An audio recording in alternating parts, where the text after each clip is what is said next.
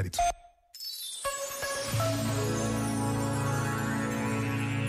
Escreveu Teresa Martins Pupo, pensando nas tragédias que acontecem hoje pelo mundo e no modo como reagimos. Não ter ou perder a capacidade de chorar e de se compadecer, ser indiferente, é, creio, uma das coisas que vai desligando a pessoa da sua humanidade. Banalizar a situação e suspirar de alívio porque não nos acontece a nós.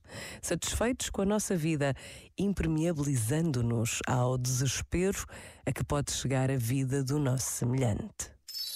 Este momento está disponível em podcast no site e na app.